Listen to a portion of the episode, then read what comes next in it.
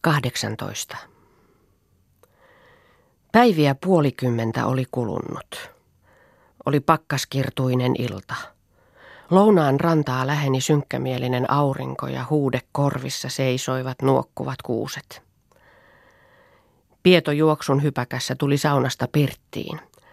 Korvallisilla leukapielissä ja kasvopäissä näkyi punaisia renkaita, joiden sisukset olivat aivan täpösen täynnä pieniä haavan nirhamia, joista muutamista tihkui mustanpunainen veri, joka pisaroihin hyytyi haavain suulle. Hän istahti pöydän päähän ja makea hymy levisi alasriippuviin kasvopäihin, ja mustan tympärä partainen leuka vissotti imelöissä poimuissa. Sitten kohosi penkillä, käveli karsina akkunaan, katsoi siitä ulos, kävellä vaahkaili pirtissä sinne tänne. Pentti istui pöydän latvan kohdalla penkillä, itsekseen hyrritteli sanatonta laulua ja pieniä puukappaleita puukolla salvoi pieneksi huoneeksi. Sen luokse istahti Pieto ja hymyillen virkkoi. Mitä sinä nyt teet? Pentti vilkasi Pietoon elävän silmäyksen, lipasi huultaan kielellään ja painoi päänsä alas. Kasvoissa oli hieno punastus ja tuhrauneilla hyppysillään hitaasti asetteli puupalikkata ristikkonsa salvokseen. Pieto siinä pitkän ajan katseltuaan kysyi, mitä sinä teet? Kirkkoako? Maija tuli saunasta punastuksissaan. Lyhyt harmaa hame teiskotti lanteilla. Likaisen viehkan hurstipaidan pääntie reuhotti puolirintaan. Hartona reuhottivat märät hiukset mustina suortuvina riippuivat lyhyelle kaulalle. Sarvipussinsa pisti hän oven suuhun penkille, ketterästi pyörähti karsinaan päin. Oikoi kahden käden kaulaltaan hiuksimakajaksia niskaansa päin ja virkkoi. Minäkin kylvin. Oli siellä löylyä. Ja olisi sitä vieläkin. Kas sielläkö se poika taasen rakentaa? Mitä se nyt tekee? Kirkkoako se taasen salvaa? Se sillä on aina tekeillä. Siihen se nousee ja laskee. Mahtaa siitä tulla rakennusmies vielä kerran, kun jaksaisi päästä viidesti viisi talviaksi. Mutta sinä, Pieto, et saa jäähdytellä itseäsi. Sinun pitää ruveta maata. Kun olisi sorkkarasvaa, niin voitelisin sarvensijoja. Sanna. On sitä. Sanna toi ulkoa ison härän sarven. Kas tässä koko sarvi? Maija. Onpa sitä. No, rupeahan tuohon penkille köllöttämään. Se niin.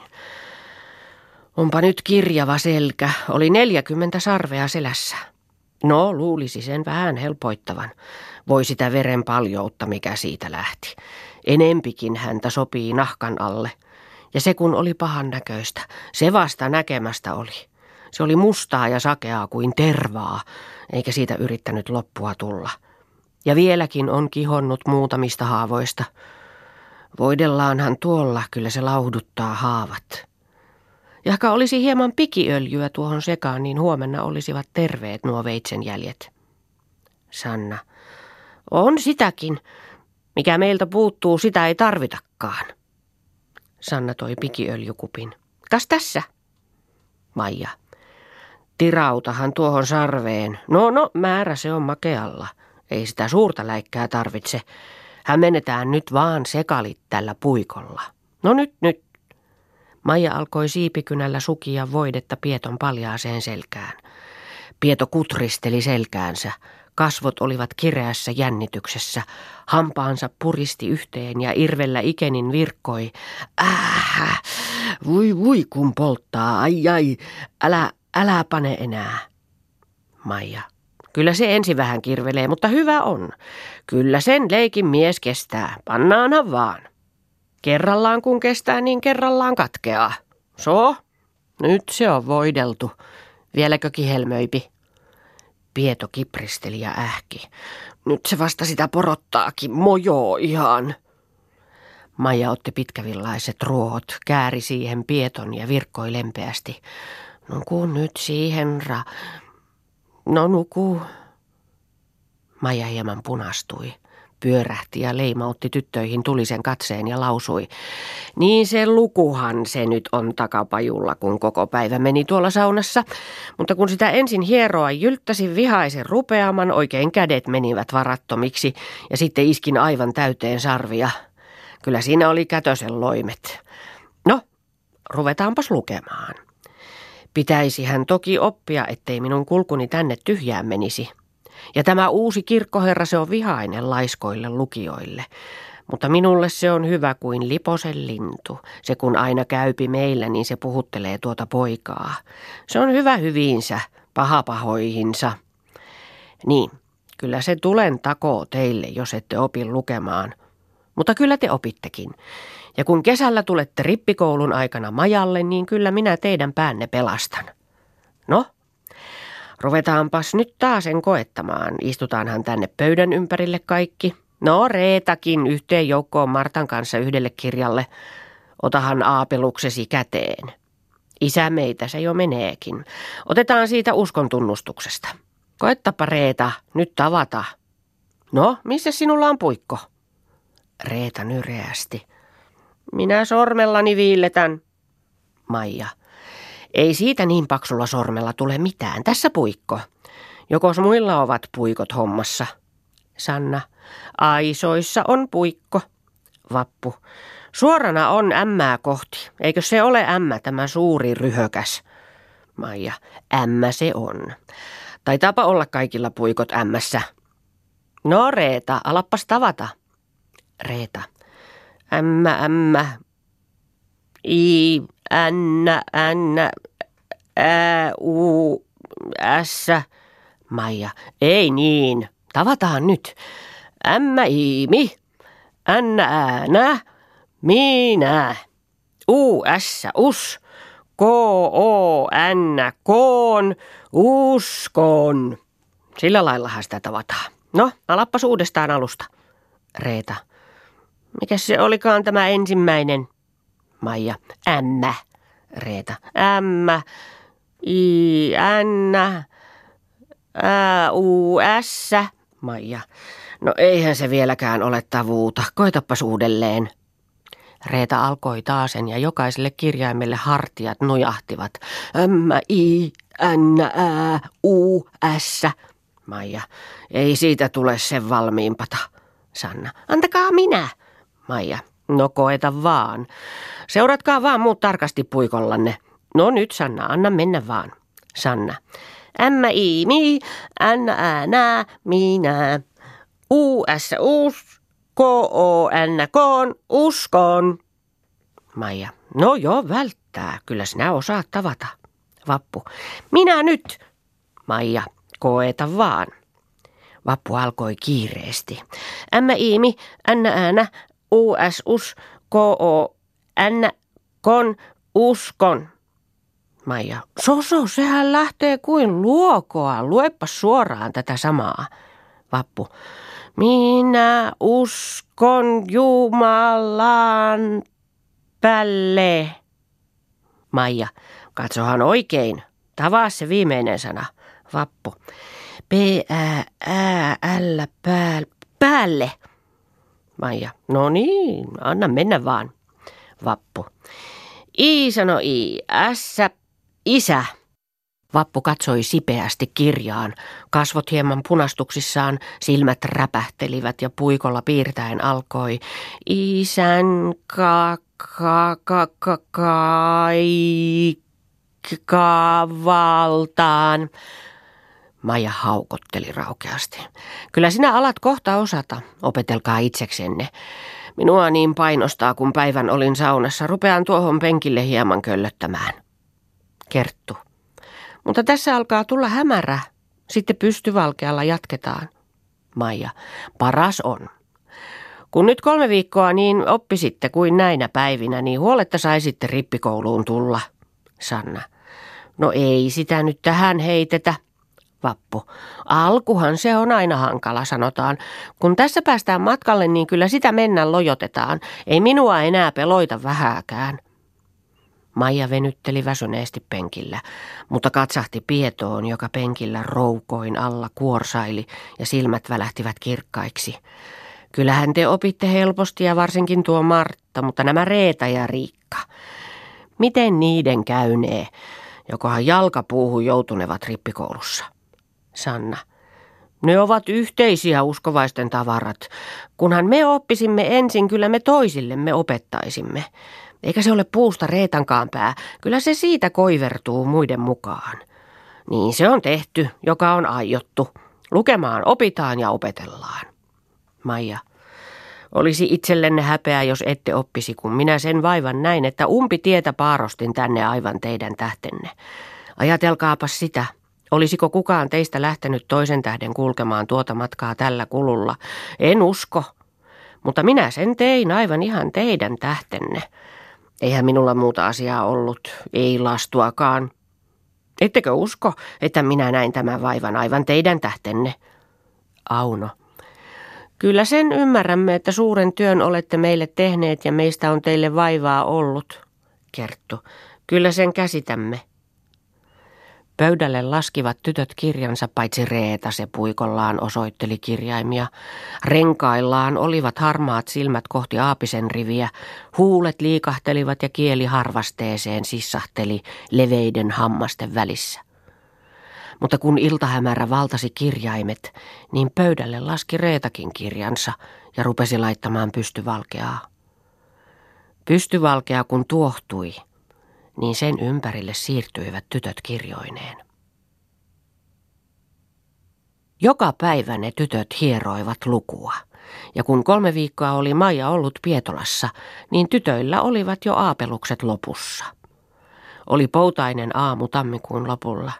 Ennen muita jo nousi Maija, viritti tulen takkaan, kävi korjaamassa peittoa Pieton ja Pentin jaloille ja hartioille, katsahti tyttöön vuoteelle – katsahti taasen Pietoa ja Penttiä.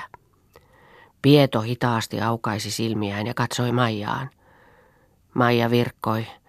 Siinä nukkuvat kuin isä ja poika. Katsoi hetken, kääntyi karsinan puoleen, otti orresta sukkansa ja pentin sukat ja töppöset ja rupesi niitä parsimaan.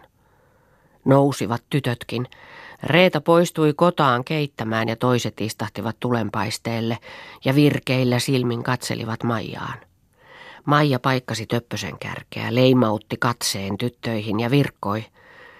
Nyt ne taasen pitää panna töppöset löpsämään. Tänä päivänä sitä pitää minun lähteä. Kyllä olisi vielä tarvinnut olla täällä teitäkin opettamassa, mutta ei mitenkään käy laatuun. Sitä semmoiselle ihmiselle kuin rovastille lupautuu, niin sitä täytyy pitää kiinni lupauksestaan. Lupaustaan se lempokin vaatii, sitä paremmin pappi. Katsahti Pieton vuoteelle ja jatkoi. Tuo Pentti näkyisi tällä hyvin viihtyvän. Se nukkuu tuolla Pieton vieressä kuin isänsä vieressä. Äijän se on siihen perehtynyt. Kyllä se on totta, että kyllä täällä aika kuluisi ja olisi tarpeellistakin vielä vähän viipyä teitä opettamassa, mutta ei käy laatuun. Ja kyllä nyt olettekin siksi luvun alussa, että pääsette matkaan, kun painatte päälle. Ette suinkaan nyt jättäne lukuanne laiskanteille. Kyllä se olisi minusta koko harmi, jos ette oppisi. Ajatelkaapa, miltä se tuntuisi, kun sen vaivan näin, että tänne asti ryötöstin aivan tämän asian tähden ja nyt on sama matka edessä. Kyllä sitä ei olisi jokainen ällökäs tehnyt. Mutta minä kun kuulin, että on niin tärkeä asia, niin otin sääret selkääni ja lähdin vaan. Ja jäljelläpähän on tämäkin aika. Mutta ei siinä saanut panna vaivoja vaalle. Kyllä se sen pohkeissa tuntuu, kun on tämän matkan leiponut takaisin, mutta minä kun osaan hieroa, siinä on suuri asia. Kyllä siellä on taasen kysyjiä, kun sinne menen. Sitä ei joutaisi, ei päätään sammuttamaan toisinaan. On sitä tuota siinäkin pappilassa. Siinä on ruhaa, jos rampaakin. Mikä vetää sivuja, millä halkaisee hartioita, millä on hammastauti, millä rinnanpullista ja millä mitäkin. Ja toisinaan ovat jokainen niin ympäriinsä kipeät, ettei löydä tervettä paikkaa. Mutta minä vaan hieromalla teen kalun. Kyllä sekin vanha mamselli olisi aikoja lautoja potkaissut, jos ei olisi minua. Ja näkeepä sen tuosta pietostakin. Katselee kuin toinen mies, kun minä olen sitä tässä väliaikoina nytystellyt. Ja se kuppaus, se teki enemmän kuin puolen. Ettekö ole nähneet, miten isänne on ollut virkeä, keppelehtänyt kuin poika nulikka? Katri. Hyvähän tuo on ollut. Reetakin on siitä niin mielissään, että oikein. Maija. Kyllä se tuo kupparin ja hieroja virka, se ei ole mitätön virka. Silmäsi tyttöihin, katsahti akkunaan ja jatkoi. Ei siellä vielä taida olla päivä. Pitäisi tästä joutua lähtemään. Kyllä se tuo matka tarkkaankin viepi päivän. Kerttu katsahti akkunasta, sukosteli kahden käden karhistuneita hiuksiaan ja virkkoi. No ei suinkaan nyt niin kiirettä, ettei joutaisi aamusta odottamaan. Ei sitä nyt sulla suuruksettomalla saa lähteä. Maija, eipä tästä nyt vielä niin sanomin pyörähdetäkään. Vielä on puussa pohjat, petäjässä liisteet. Tässä on näitä sukkiakin vielä korjaamatta ja kontin viilekkeetkin ne näkyvät olevan huonot. Ja on sitä tuon lähdön kanssa puuhaa yhtä ja toista. Kerttu. Pitää kai sitä nenästää palkankin apua. Paha se on orja palkatonna, paha paljon palkan kanssa. Maija huokasi ja virkkoi. En minä ole palkkani tähden tänne tullut, mutta sen kalliin asian. Sen teidän lukemisenne tähden. Reeta toi keittopadan, laittoi murkinan pöydälle ja syömään kokoutui perhe. Mutta Reeta ja Kerttu poistuivat aittaan. Hetken perästä tuli Kerttu loistavin kasvoin pirttiin, kumartui Maijan luokse, joka lintuvelliä vinttaili suurella puulusikalla ja virkkoi Maijan korvaan. Me tuolla Reetan kanssa tuumasimme teille laittaa jotakin viemistä, mutta mihinkä saisimme panna? Maija nielasta kurnautti karkean palan ja suutaan hämmennellen kääntyi Kerttuun, katsahti palavan silmäyksen ja virkkoi – Säkkinä se on köyhä kaikki. Tuolla on kontti penkillä ja on minulla täällä naulassa hame, joka joutaa säkiksi. Maija hyppäsi, otti naulasta harmaan hameen, työnti sen Kertun käteen. Kas tässä? Kerttu kiireesti pyörähti, otti loukosta kontin, jossa sarvipussi kapisi, meni sen kontin ja hameen kanssa puotiin. Maija pääsi jo syömästä. Kerttu ja Reeta tulivat pirttiin. Kertulla oli kontti Reetalla hamesäkki käsissä. Ovipenkille heittivät ne säkkinsä. Maija liemahti sinne ja virkkoi. No mitä kummaa te nyt hommaatte, mihin minä tämmöisen tavaran paljouden kanssa sovin? Aivanhan niitä on kuolema kuorma. Kerttu. Tässä kontissa on kymmenen metson täkkää, viisi leipää ja muutama tökäle kesävoita tuoheen käärittynä. Tässä hameessa on jyviä, että saatte leipätaikinuksen. Maija löi käsiään yhteen. No herran ihme, aivanhan taloutenne minulle tyhjennätte. Jumala teille antakoon kolminkertaisesti sijaan. No kyllä te olette niin hyviä ihmisiä, ettei maassa vertaa. Tulkaa nyt minun luokseni, kun tulette rippikouluun. Kyllä minä teitä autan rippikoulussa. Se rovasti on niin ystävällinen minulle. Minä jo nyt, kun menen hieromaan, niin puhun teistä. Siinähän sitä on hyvää aikaa hieroa kyhnystellessä puhella tämmöisistä. Ja kyllä minä osaan. Minä kun on paras asia puhuttavana, niin silloin en kopristele lujasti. Hivele vaan lystimmälleen, mieliksi vaan. Ja kun se on minulle niin henkiystävä, niin kenen puhetta sitä sitten uskoo, jos ei minun? Lähimmäistään hän lempokin nuolee, sanoo sanalasku. No nyt, Pentti, pannaan turkit päälle, päivänviilu on tuossa taivaanrannalla. Siinä se valkeaa. Annapas Pentti kättä tuolle vieruskumppalillesi ensin ja kaikille muillekin.